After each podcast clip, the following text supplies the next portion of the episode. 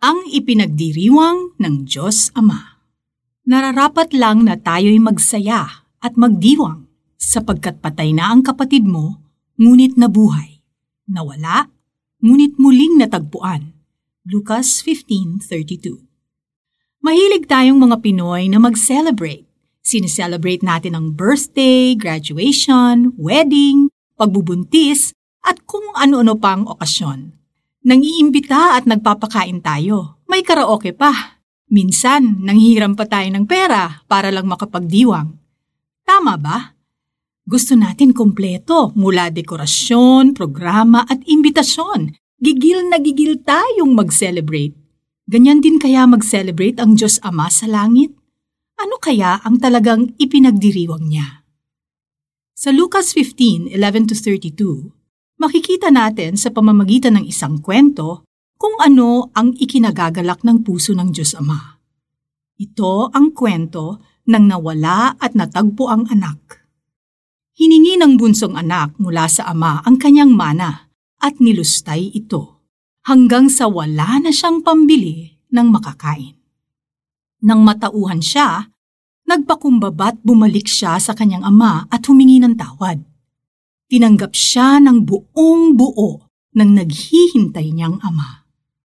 Pag-uwi ng mas nakatatandang kapatid, nadatnan niyang nagse-celebrate ang buong bahay sa pagbalik ng kanyang suwail na kapatid. Hindi niya ito ikinatuwa. Ikinagalit niya ito at napansin ito ng kanyang ama kaya pinaalalahanan siya. Mahalaga silang pareho Subalit ikinagagalak ng mapagpatawad na ama ang pagbabalik loob at pagpapakumbaba ng nagkasala niyang kapatid. Para sa ama, karapat dapat na ito ay ipagdiwang. Ganyan ang puso ng Diyos Ama. Ilang beses inulit ng kanyang salita ang katotohanan ito. Sinabi ni Jesus, magkakaroon ng higit na kagalakan sa langit dahil sa isang makasalanang tumatalikod sa kasalanan kaysa siyam na putsyam na matuwid na di nangangailangang magsisi. Lucas 15.7 Nagdiriwang ang Diyos at ang lahat ng mga anghel sa langit dahil sa isang makasalanang tumatalikod sa kasalanan. Lucas 15.10 Lord, napakabuti ninyo. Tapat kayo kahit hindi ako tapat.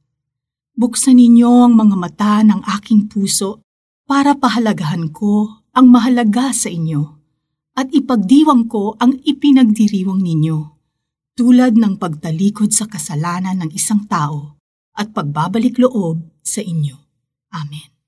Para sa application, hindi masama ang mag-celebrate. Nakaka-encourage ito lalo na sa may okasyon bigyan din natin ng angkop na pansin at ipagdiwang ang panunumbalik sa Diyos ng ating kapatid, kamag-anak o kaibigan.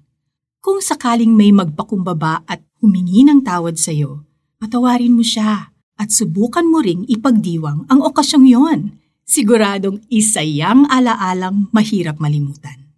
Nararapat lang na tayo'y magsaya at magdiwang sapagkat patay na ang kapatid mo ngunit nabuhay nawala, ngunit muling natagpuan. Lucas 15:32. This is Felici Pangilinan Buizon. Make wise choices today.